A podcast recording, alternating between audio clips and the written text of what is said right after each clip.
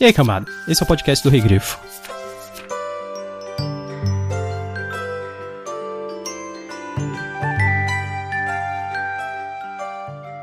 Deus. Deus precisa de pessoas. A crença é o alimento dos deuses. Mas eles também precisam de uma forma.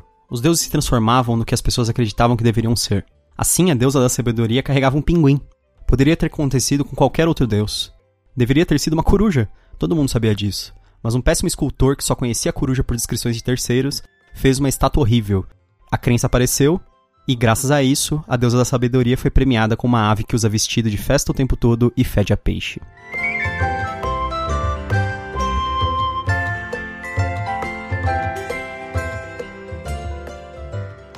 Eu sou o Gustavo Domingues, também conhecido como Rei Grifo. Eu sou a Thaís Prioli.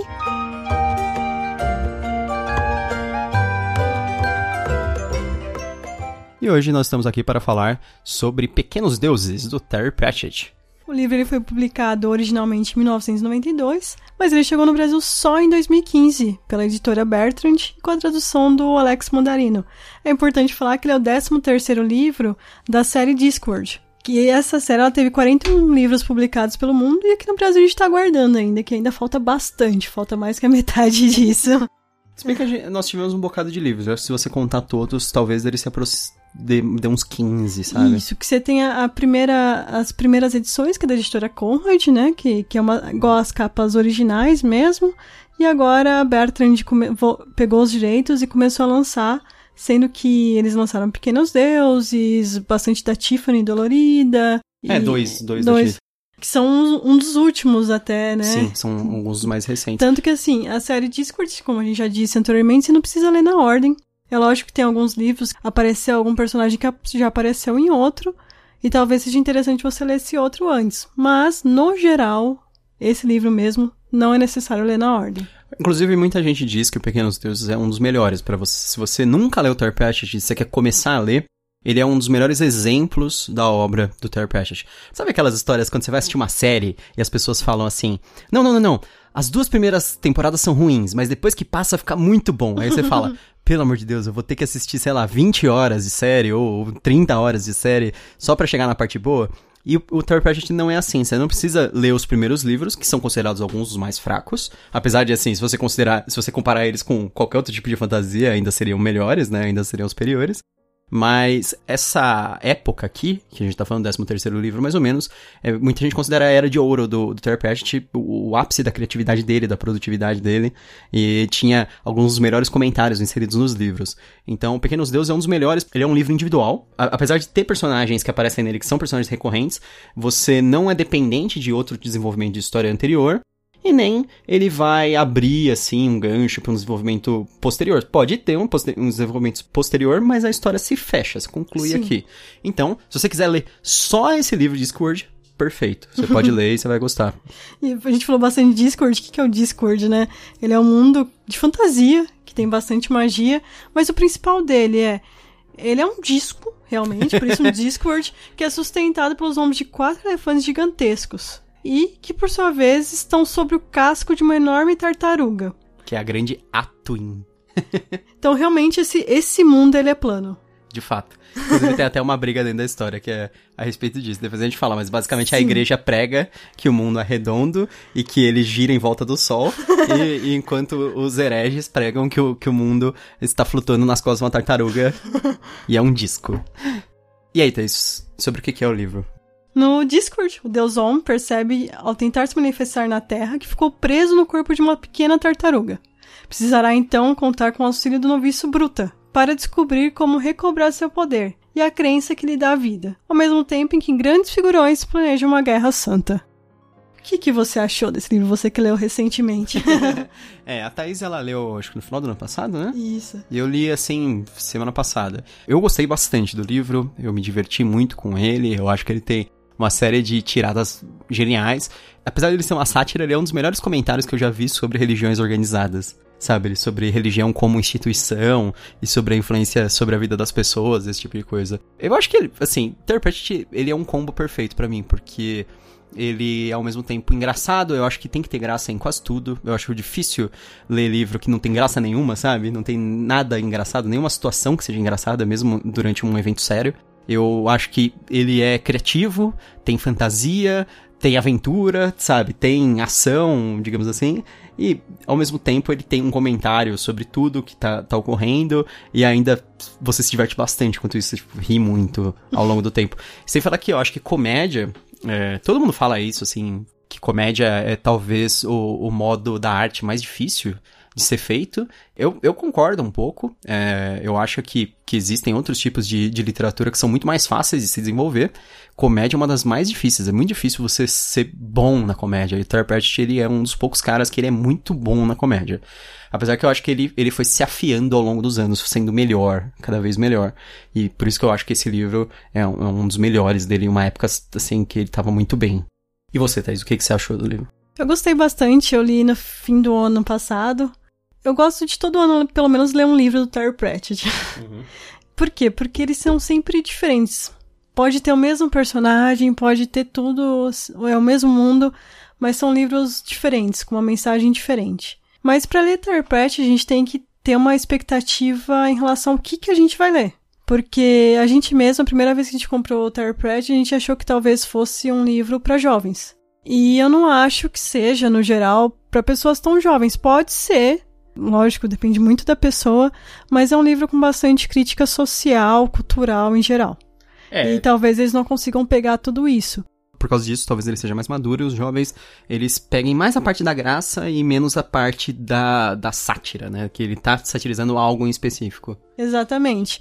Sempre tem um, um tema principal no livro do Terry Pratchett, né? Você pega o Guarda das Guardas, é muito sobre burocracia, hum. como uma cidade funciona. Aqui o Pequenos Deuses é sobre a religião é um livro que, que faz críticas, mas ao mesmo tempo é um livro leve. Mas ao mesmo tempo é um livro. É, vai ser só estranho que eu vou falar. É um livro leve em relação à crítica, porque, mas ao mesmo tempo é um livro pesado de se ler de tanto conteúdo que tem. Sim. Isso me lembra um pouco a Ursula Le Guin. Porque são livros de 200, 300 páginas, sei lá, no máximo 400, mas que tem muita coisa, tem muita história. Acho que tem exatamente 300, o Pequenos Deuses, se eu não me engano. Então, é. ele, ele é pequeno, mas ele é denso, é verdade.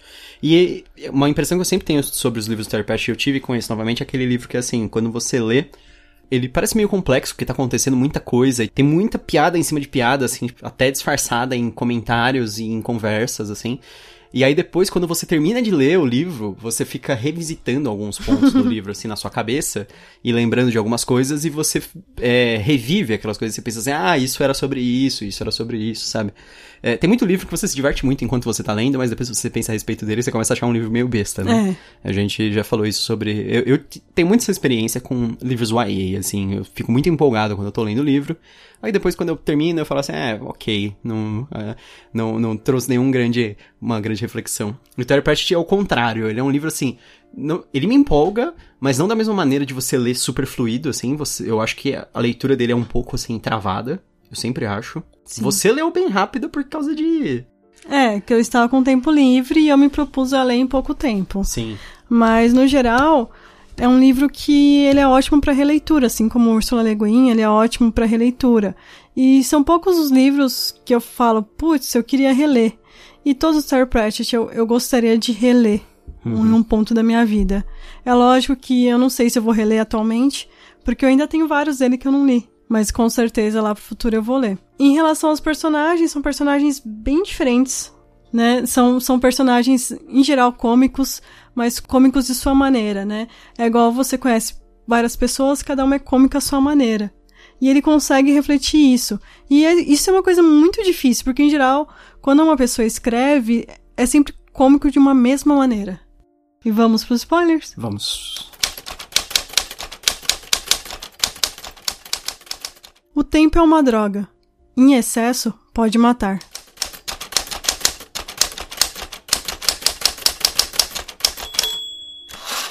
Resumindo, o que, que ocorre durante o livro? O, o Bruda, ele guia o On, enquanto o deus está em forma de tartaruga, até uma cidade chamada Efebo, como acompanhante forçado do Vorbis, que é o líder da Aquisição. Não é Inquisição, vamos deixar bem claro, é Aquisição. Efebo é a cidade dos filósofos, ela negocia um tratado de paz com Omnia, de onde eles vieram. Mas tudo é um plano de distração enquanto o exército de Omnia atravessa o deserto e realiza um ataque surpresa que destrói toda a cidade. O Bruda consegue usar a sua memória perfeita para salvar toda a biblioteca de Efebo em sua mente antes que ela seja queimada.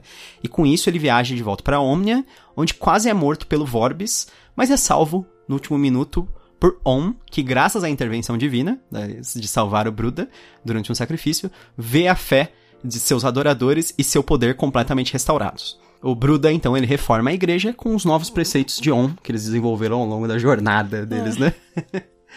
Deixa eu fazer um comentário inicial, na verdade, que eu acho que isso é interessante. Assim, o Terpesh, ele, notoriamente, ele era um, um cara que ele era ateu, ele era um crítico de religiões, mas ele não era um crítico de religiosidade. Não é um crítico de você ter uma religião, ele era crítico da prática religiosa como imposição sobre as pessoas. Então, na verdade, é isso que eu vejo nesse livro, que é aquela história. O problema é a estrutura que a igreja se formou. Porque dentro da história, o Om, que ele é o deus que fica preso na tartaruga, quando ele tenta se manifestar fisicamente na Terra. Que deveria por... ser um touro, né? É, então, exatamente. Porque eles, a figura dele era uma figura de poder, touro, soltando fogo, umas coisas bem, bem esdrúxulas assim. Mas aí no caso, ele fica preso na tartaruga. E ele não consegue se transformar. Ele não consegue é, invocar o seu poder divino para voltar à, sua forma divina ou a tomar outra forma. E por que, que ele não consegue? Porque a igreja dele, apesar de, de dizer ser que grande, né? ser grande e dizer que faz tudo em nome dele, elas não seguem os preceitos dele de verdade. Então, como eles não seguem os preceitos dele, eles não têm fé verdadeira. E como eles não têm fé verdadeira, ele não se alimenta dessa fé, porque aqui um dos conceitos principais do livro é isso: os deuses eles se alimentam, eles falam que existem infinitos pequenos deuses. Existe um deus do, do, da encruzilhada de formigas, existe por aí até um deus da alface. Ele fala. É, o negócio é esse, é nicho. Você tem que escolher um nicho. Exatamente, pra fazer sucesso. Fazer sucesso, é muito bom. É, porque é, você tem um nicho, você tem segurança, sabe? Que você sempre vai ter o público exato. Ele fala que existem milhares e milhares, infinitos pequenos deuses. E quando esses deuses conseguem arregimentar uma certa quantidade de seguidores, esses seguidores começam a alimentar esse deus com a fé deles. E, eles começam, e ele começa a crescer, crescer, crescer. E o Om chegou a ser talvez o maior dos deuses do, do Discworld, né? Sim, ele é um dos maiores na atualidade, né? Na, hum. Até ele tem um, a cidade de Omnia, né? É. que é uma das maiores, mas que, como a gente disse, não segue os preceitos do próprio Om. Até porque é. Os grandes profetas da religião nunca encontraram Om. Por mais que eles falaram que encontraram. E, e o Bruta, conforme ele tá falando com o Om lá, ele fica falando, não, mas tal profeta foi isso. Mas eu nunca falei com tal profeta. É, o, o Bruta, ele dita as coisas, né? Falando assim, é, porque ele lê da liturgia deles, é, que é como se fosse a, a Bíblia. é assim, ah, importante ah, falar que o, o Bruta, ele tem uma, uma ótima memória. Tanto sim. que no fim ele acaba sal, salvando toda a informação de uma biblioteca. Então ele lembra de cor todo... Uhum. A, vamos dizer aqui a Bíblia deles, né? O Bruda, que é o nosso personagem principal, junto com o Om, que é o deus transformado em tartaruga, o Bruda é um novício no, no templo de Om. Ele tem duas coisas que caracterizam ele. Uma é que ele tem uma memória perfeita. Tudo que ele vê, ele relembra. Não importa, assim. Se ele vê. Ele, tanto que ele não sabe ler, mas só dele ver a página de um livro, ele consegue reproduzir tudo que está escrito exatamente. Sim. Porque ele tem, assim, uma. Antigamente chamavam isso de. Memória fotográfica. Memória fotográfica, e eu já vi também como memória eidética. O que acontece? Além disso, ele também tem um forte preceito moral que foi incutido pela avó dele, que era tipo uma religiosa fanática. Tanto que eles falam que a avó dele, infelizmente, ela nasceu mulher, porque se ela tivesse nascido homem, com certeza ela teria sido líder da aquisição essa moralidade que ela incutiu nele é, é meio que assim, realista. Ela era meio cruel, mas ele acaba sendo uma pessoa extremamente ética na interpretação dele das coisas. Mas aí quando ele começa a conversar com o homem, ele começa a reavaliar a própria natureza da religiosidade e da religião dele, né? Porque ele, quando tem essas histórias assim, ele fala assim: Ah, você falou pro Ossory que não sei o que, não sei o que. Aí ele, não, eu nunca disse isso. Aí ele, não, mas a aquisição foi montada pra, pra punir os seus inimigos. Aí ele, mas eu não queria que fosse montada. É, ele assim, não, não, mas é, são, são a gente caça o, as pessoas que fazem, que cometem pecados, não sei o quê. Aí ele, mas eu não quero que vocês caçem elas, eu quero que elas voltem pra igreja. e é, é umas coisas assim. E isso é engraçado demais, porque ele começa a reavaliar diretamente com o próprio Deus uh, todas as histórias. Sim, e a maior parte delas, dos profetas, não existe. Sim, É... Então, a maior parte da liturgia deles está totalmente errada. Na verdade, menos- eu, eu entendo que eles existem, mas que eles inventaram tudo. sim, né? sim, os profetas existem, mas as coisas eles tiraram da bunda, realmente, né? É, isso é, é, o- é, é o máximo, é hilário. E aí tem a história que, assim, como o Tarpat gosta de pegar uma coisa e exagerar, ele, ele faz a briga entre religião e filosofia. Nessa história, então, vira uma briga entre duas cidades. A cidade de Omnia, que é a cidade onde tem é, os religiosos, todo mundo é fanático, e a cidade de Efebo, que é a cidade dos filósofos, onde existem, nossa, milhares de filósofos, sei lá, e eles andam nas ruas pelado, gritando eureka, coisas assim.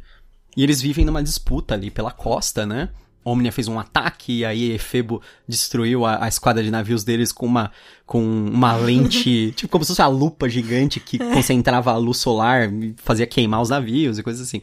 Eu achei engraçado que assim, você também pensaria assim, ah, puxa, ele vai puxar o saco dos filósofos, falar que os filósofos são sensacionais e que os, o pessoal que vem de Omnia é idiota. Mas não, é, é o contrário. Ele mostra os, os como os filósofos, assim, eles estão mais. Eles se importam mais em provar que ele está certo do que encontrar a verdade. Sim. Quando eles discutem, na verdade, eles, eles discutem por, assim, puro egoísmo, né? É, A, É. a discussão dos. É tipo, provar que ele é melhor e não provar que alguma coisa é verdade ou encontrar a verdade, sabe? Eu acho que um, um grande ponto desse livro também é que dentro desses grupos, dessas profissões, vamos chamar de profissões aqui, né? Dentro Uhum. da própria igreja tem as profissões ali, né? Tem, tem os caminhos, as, as carreiras a seguir ali dentro da igreja. Sim. E também os filósofos, né?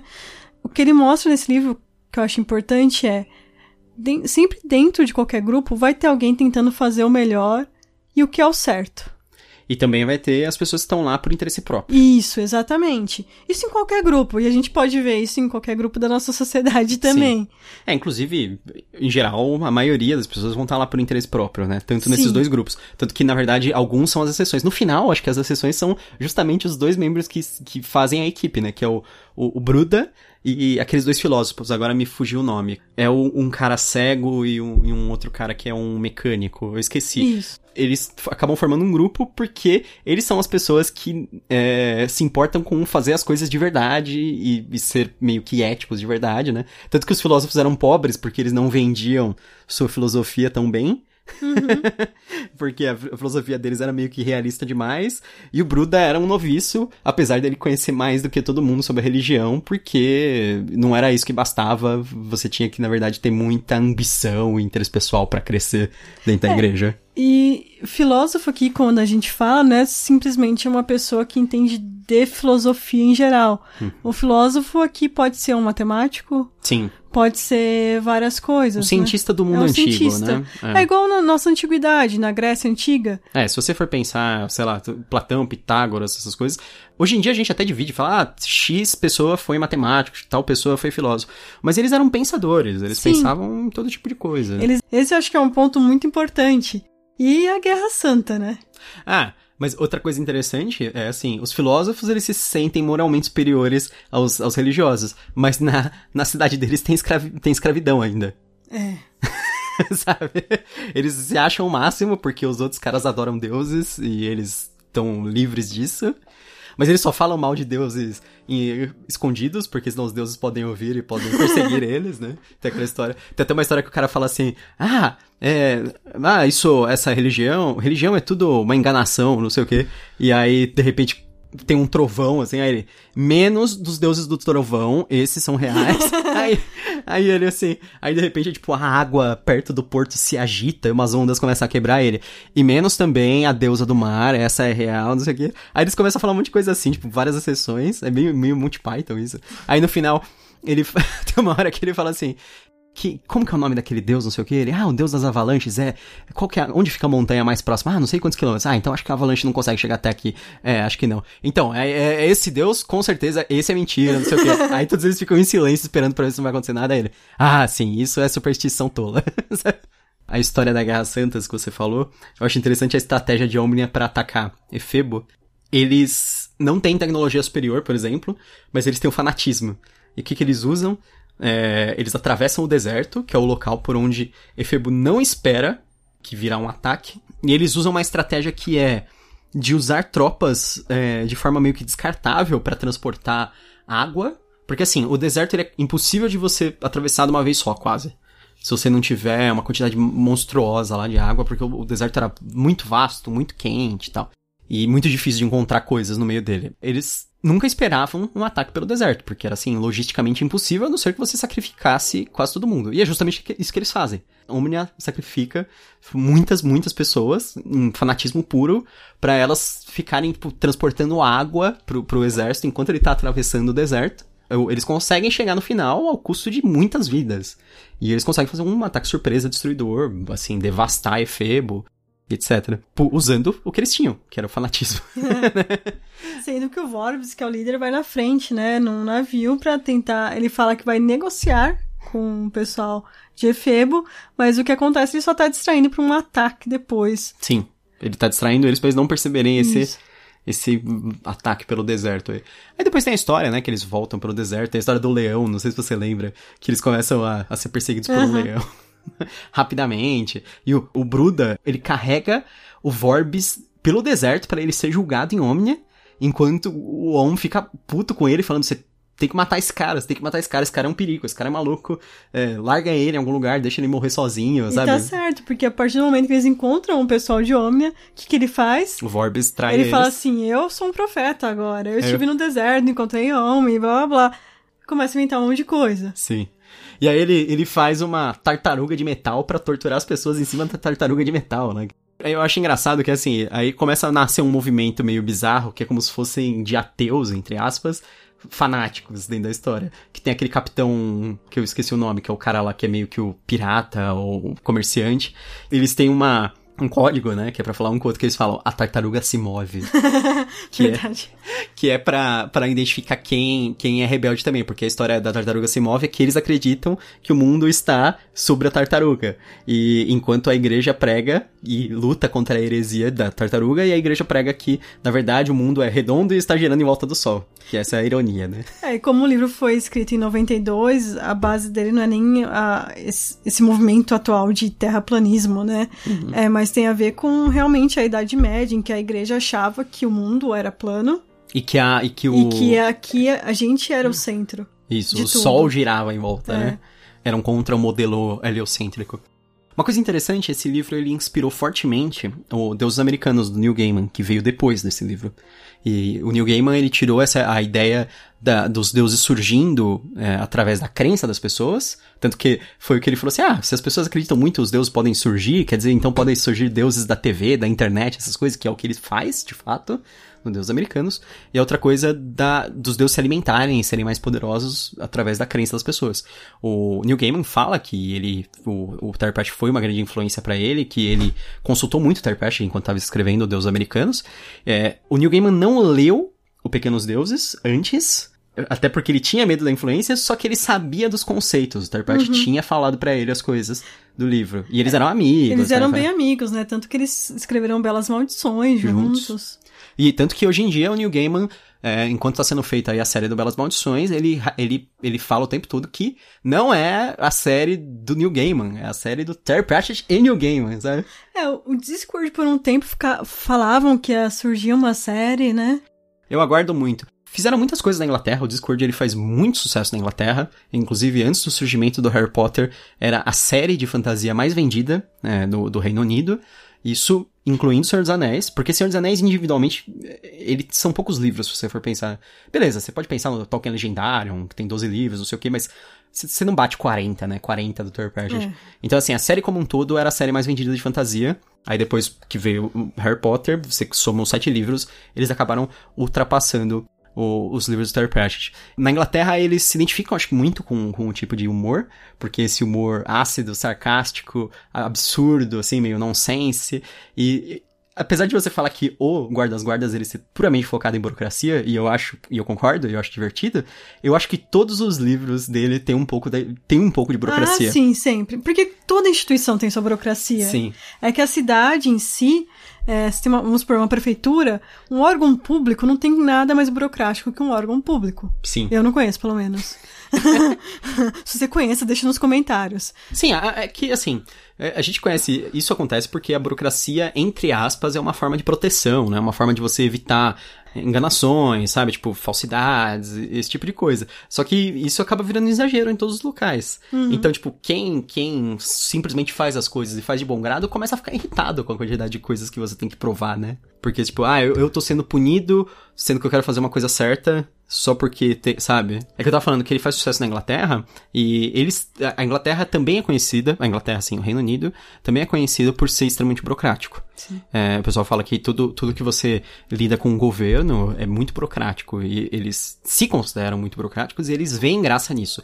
Tanto que tem até a gente tá comparando muito aqui com o humor do, do Monty Python, mas não sei se você lembra do sketch do Monty Python do o Ministério Ministry of Silly Walks. Não. Que é o Ministério do, do Andar Idiota, assim, ah, sabe? sei, sei. Que é assim, eles estavam tirando sarro de haverem ministérios absurdos para um monte de coisas inúteis, assim. Uma coisa assim, a gente viu isso também aqui no Brasil, então a gente se identifica muito é, a respeito disso. Por exemplo, eu acho que nos Estados Unidos, os americanos, eles não identificam tanto esse tipo de coisa quanto Sim. a gente.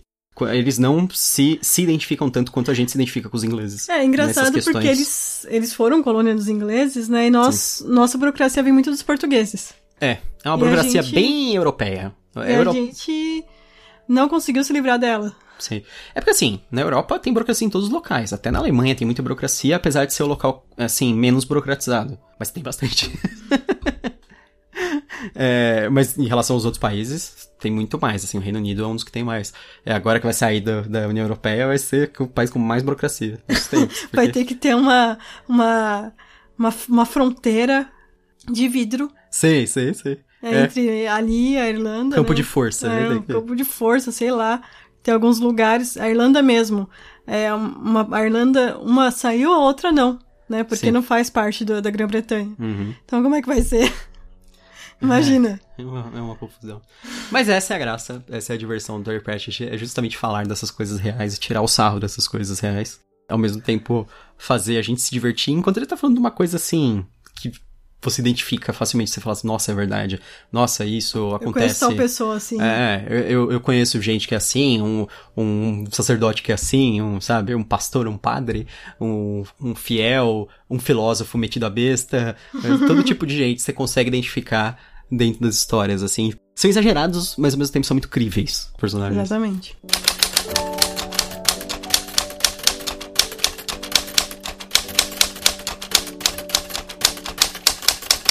E aí, Thaís, você indica o livro? Sim. eu, todos os livros que eu li do Terry Pratchett até hoje eu indico. Não li muitos, foram poucos ainda, mas todos eles eu indico.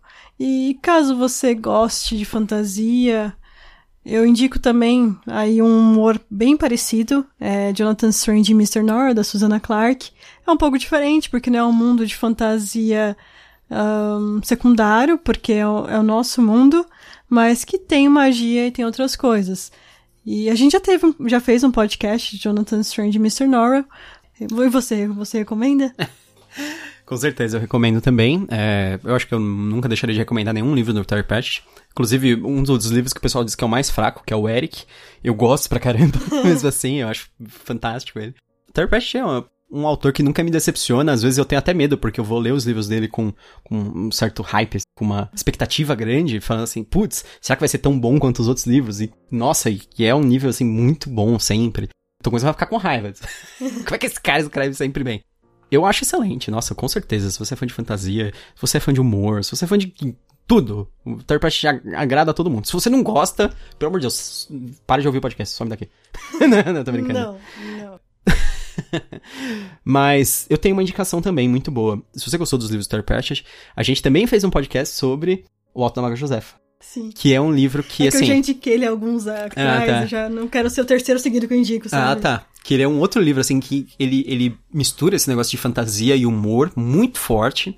Aí é uma, aí vai ser um humor muito parecido com o nosso. Ainda tem aquele toque nonsense, assim, de humor absurdo e etc.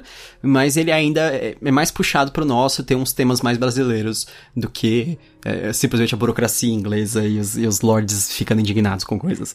É, o Alto da Maga Josefa que tá concorrendo ao Prêmio Leblanc, junto com Isso. Vera Cruz, do Gabriel Billy, e o Araruama, do Isso, Ian Ian Fraser. Vamos ver qual vai ser o resultado aí do... É, a gente só leu o Alto da Maga Josefa, mas gostaria muito de ler os outros. A gente tem em casa, só ainda não li. Só falar um pouquinho do último, do último episódio, a gente teve bastante comentário. Agradecer algumas pessoas por dicas que, que passaram pra gente, né?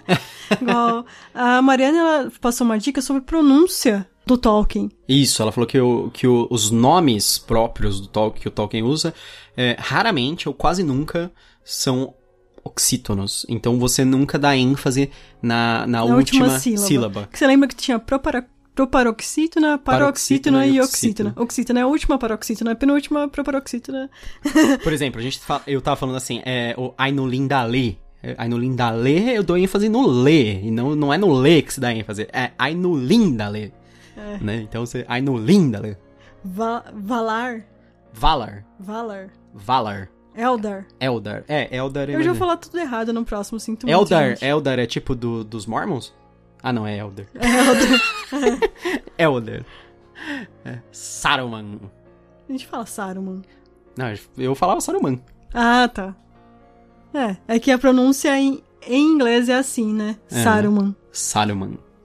Então, uma dica que surgiu do nosso podcast. Muito obrigada pelos outros comentários, que a gente teve bastante. O pessoal curtiu Sim. bastante essa nova série de contos que a gente tá fazendo. Que Lembrando é os... que a gente tem ainda o The Witcher, a gente já concluiu do Conan, do primeiro volume do Pipoque Nankin, do Realidades Adaptadas, do Felipe K. Dick, e o próximo episódio vai ser do conto do Crônicas da Tormenta, que é o perfil do escorpião do Rogério Saladino, que é outra série de contos que a gente tem. Exatamente. É, a gente tá preparando algumas coisas do Tormenta, além disso também. Além do conto, a gente quer mergulhar mais no universo Tormenta, mas é uma coisa bem densa. Tem, tem, tem bastante livro. Os contos são muito mais fáceis de ler, mas a gente tá, tá avançando aos poucos ali nos livros para poder falar mais. Por quê? Porque vai ter aí, a partir do dia 10 de maio, vocês podem acompanhar no Catarse, vai ter um financiamento coletivo do Tormenta 20. O Tormenta 20, para quem gosta de RPG, ele é uma nova edição do universo do Tormenta, com regras novas, com muitas reformulações, com alterações no universo, no mundo. Então, é, quem for fã aí de fantasia, e especialmente desse cenário, que é o maior cenário de fantasia brasileiro, vai ter um, um novo RPG aí para conferir, que é o Tormenta 20. Então é isso, espero que vocês tenham gostado desse episódio. Se você gostou, não se esqueça de fazer um comentário aí, mandar suas dúvidas pra gente, todo esse tipo de coisa. Vocês podem falar é, a respeito também dos próximos episódios que vocês acham que a gente deveria fazer. Ou próximas séries de livros, se a gente for entrar em outra série, porque agora a gente vai terminar o Witcher logo logo, e já vai ter que começar uma outra série. Apesar que a gente já tem uma em mente, a gente já tinha anunciado no Facebook. Não esqueça de nos encontrar nas mídias sociais aí no Instagram, no Facebook, no Twitter, no YouTube, se você já não está ouvindo no YouTube, e em todos os seus agregadores de podcasts. A gente produz coisas diferentes para mídias sociais diferentes também. Então, se você for no Instagram, a gente vai ter fotos. Se você for no Facebook, você vai encontrar textos de vez em quando. Inclusive, eu até fiz um texto recentemente em Game of Thrones que fez um certo sucesso e as pessoas gostaram bastante. É um texto humorístico, assim, tirando sarro. Dá uma olhada aí no, no resto das coisas que nós produzimos o tempo todo. Até mais e tchau, tchau. Até a próxima. E bem-vindos ao Canavial.